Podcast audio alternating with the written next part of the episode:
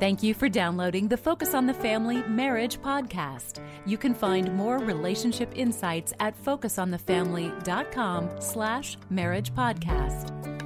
It's really hard to forgive someone else, especially in this culture. It seems like uh, forgiveness is perceived as a sign of weakness or even guilt.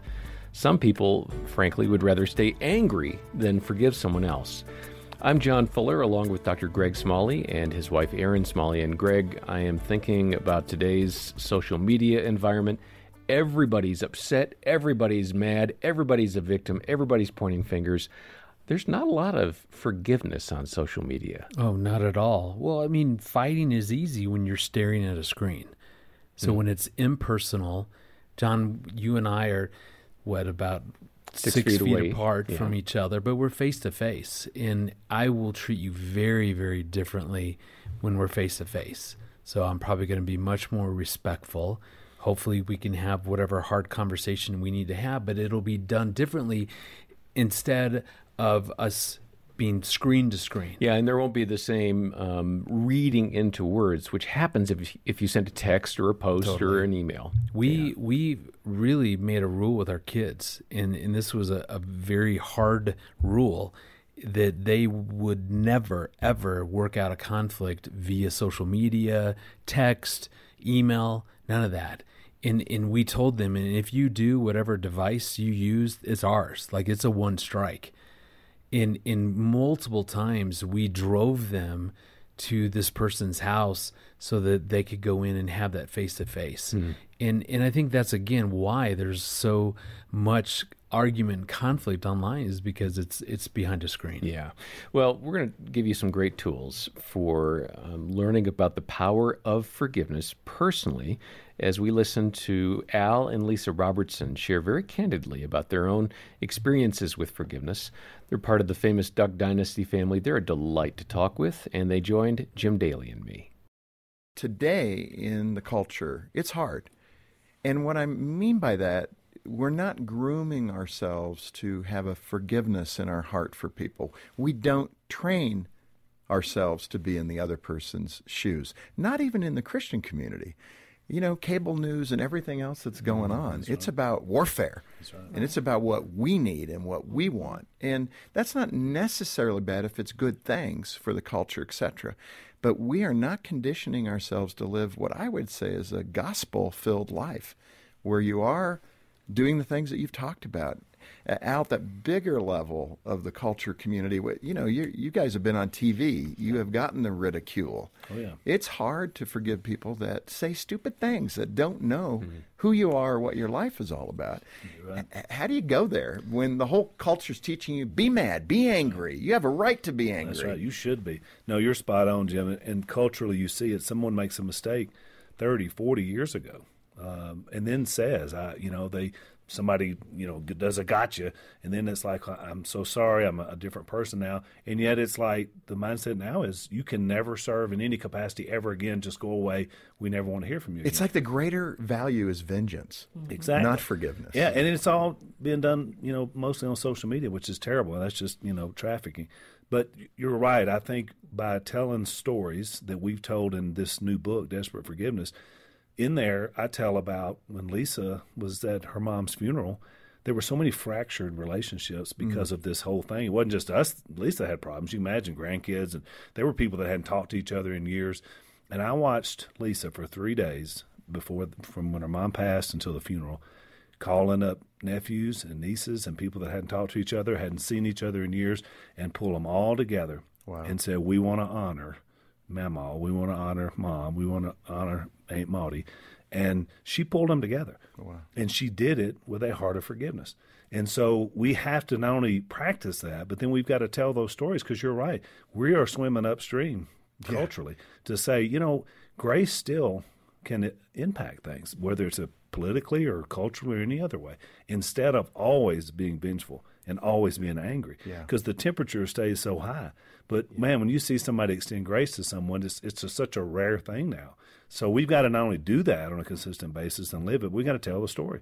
You know, don't be stingy with God's victories. I mean, tell what He's done. Yeah, and uh, amazingly, you will, as a Christian, you and your God will stand out mm. in a culture that's going the other direction. That's when right. you do forgive, when you do have mercy toward others. Um, let's move to your family, Al, really uh, quick. Uh, again, in desperate forgiveness, filled with great stories. You mentioned somebody named Terry. Uh, describe what happened with Terry and why that stuck out in your mind. Well, you know, uh, we get a lot of crazy visits uh, through polite. the years. I mean, yeah, uh, when the thing was like, you know, really ginning and people were coming from all over the country, but at the same time, some of it was just to meet you and they were impacted by the family. But there's always been there was always a spiritual, you know, part of people being drawn to our family and we embrace that. You know, Dad the most because Dad probably enjoyed doing the show the least hmm. because he doesn't like silly stuff, and we are pretty silly. But he loved the potential impact, the impact to get yeah, the gospel. I could see that. Yeah. So this the man you mentioned, he he comes down with his family, his wife, and had an infant child, and then like a, a bigger son, and you know, he gets to the, he thinks he's just going to drive up in the yard. It's going to look as he does on the show. He didn't realize they'd put a gate up to just because there was so much traffic. So he decides to just scale the gate, you know, because he's come to he's come to hear about Jesus. Now you got to be careful doing that. Well, that's a very, that's a bad call. which when I met this man, I told him I said you were taking your life literally into your hands. I realized you had a higher motive, and so Dad literally met him with his AR. Yeah. at the door. And so the guy's face just drains of color, you know, because he's like, and he kind of is stumbling now, you know, but it's he and his son. And so dad said, what, what, how'd you get in here? And he said, well, I climbed the fence. He said, why'd you do that? And he said, well, I just wanted to see if you'd tell me about Jesus. He said, well, if you were up to no good, that's probably what you would say. So I'm not sure about you. He said, I tell you what. He, and he said, well, my wife is in the car. Were at the gate. He said, well, I tell you what, you go back, you get in the car, and if you're really who you say you are, you bring her back in here. I'll, I'll rustle us up some grub and I'll tell you the good news of Jesus. He said, but if you're not, you hit that car and you keep on going because you don't want to come back in here. So it was right. it was a very tense moment. I've been to the house. Exactly, you've been there. So you know, five minutes later, he gives them the gate code. So five minutes later, here comes this family in. They come in. Dad makes them supper and and they sit down. He shares Jesus with them and the guy's like, man, he said, well, Mr. Phil, would, would you baptize us before we leave? So he accepted Jesus. He accepted and, Jesus wow. right there. And then he said, and we, and we don't want to drive back without getting baptized too. And so they said, we could do it in the river. And he said, well, let's go. So we baptized them all. And then I met them in church that weekend. They came to Whites Ferry Road. And of course, I was telling the guy, I was like, man, you know, that, was risky. but I, I kind of thought about, you know, the when they lowered the, in the, in the book, we talk about in that story when they lowered the guy down yeah. to Jesus through the roof. Through the roof. and so, you know, it was a risky maneuver, but when you got to get to Christ, you got to get to Christ. And so, you know, thankfully now yeah. he's a son of, of God. You know, yeah. that's the process. Well, some great stories from Al and Lisa Robertson about how powerful forgiveness can be within a family. And Greg, I'm wondering if you wanted to share a story or two, maybe an example of uh, forgiveness that you and Erin uh, might offer to our listeners? Yeah, and, and Erin and I aren't perfect, and we've struggled. We've had challenging seasons. Um, I, I, will say that I've made stupid choices and poor choices, and she'll say the same. hopefully, I'm saying, can we forgive each other on a daily basis? yeah. You know, I remember early on in our marriage, um, there was a situation to where Erin and I really had a, a, hard time working through just different topics without getting into big conflict, especially around money. And, you know, Erin, her need was to talk and process how we'd spend money. I wanted more freedom. So we kind of had some discretionary income that, you know, you here's your amount, you do whatever you want, Erin and then you know I'll take mine, and, and we don't have to talk about it. It just it, see, Erin hated that. It felt super controlling to me. Um, I now understand what was behind all that. So I, mean, I get it now, but at the time, it just it felt super controlling. And so there were some times that that I would um, work an extra job and make a little bit of extra money, and I just wouldn't tell Erin about it and I just it to me it it would I knew it was going to create a conflict. Hey, you know, just a little tiny. I'm, I'm talking twenty bucks here, twenty bucks there. So I, I, really hid that from her, and then I would have some pocket money, and then I didn't have to feel controlled, and I could spend that however I wanted. Made perfect sense in my mind, no big deal. Well, as you can imagine. Um, how that could possibly impact our marriage. And finally, Erin figured this out and and we had this huge, you know, confrontation.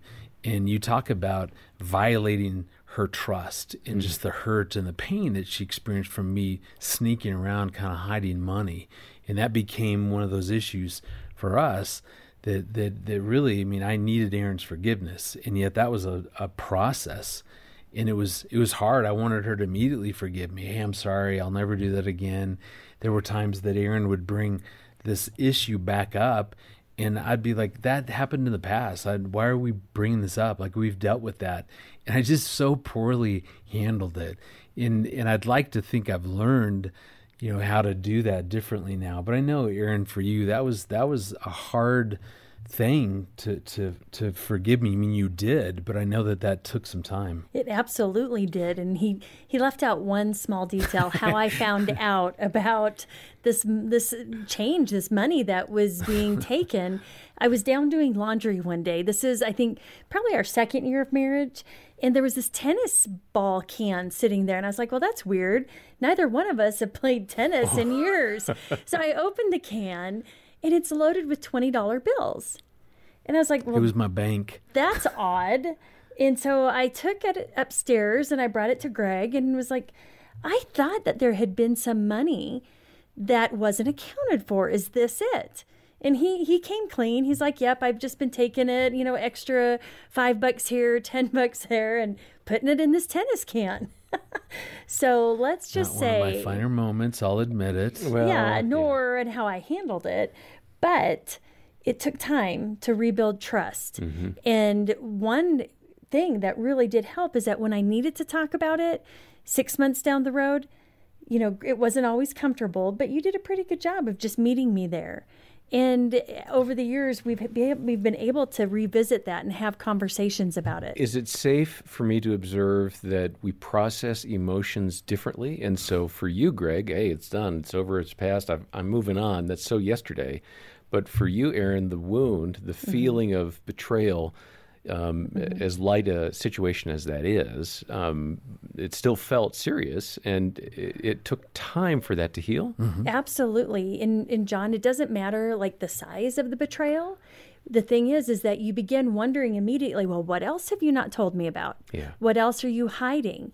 And it just is recognizing that when the person who's been hiding whatever at whatever level and whatever secret, they've known about it so this is old news to them, but when the person who then gets brought into yes. the secret, it's all new. So it takes longer for that person, and everybody's different. I will often tell my clients, I don't have a book on my shelf that I can go over and grab and say, okay, hiding money in a tennis can, you get 3.4 months, period. That's it. There's no prescribed amount of time. Yeah. It's different for each of us. Different and and so allowing the person who has just been brought in the offended party allowing them time to really grieve and heal and then heal their relationship well, if you're struggling with forgiving someone, especially your spouse, uh, Focus on the Family wants to help. We'll connect you with one of our caring Christian counselors. They'll offer some practical starting points. They'll pray with you if you'd like that. Um, they're a phone call away. We'll schedule that time for you when you call. Uh, the number is 800, the letter A, and the word family. And of course, we'd also recommend you read Al and Lisa's book, Desperate Forgiveness, which has their story and insights about the power of forgiveness. We'll send that uh, when you make a gift of any amount to support the ministry of Focus on the Family. Details are in the show notes. Next time, Ryan and Selena Frederick share a story about some unexpected challenges they faced as a newlywed couple. And for now, on behalf of Erin and Greg and the rest of the team, I'm John Fuller, and thanks for listening to the Focus on the Family Marriage podcast.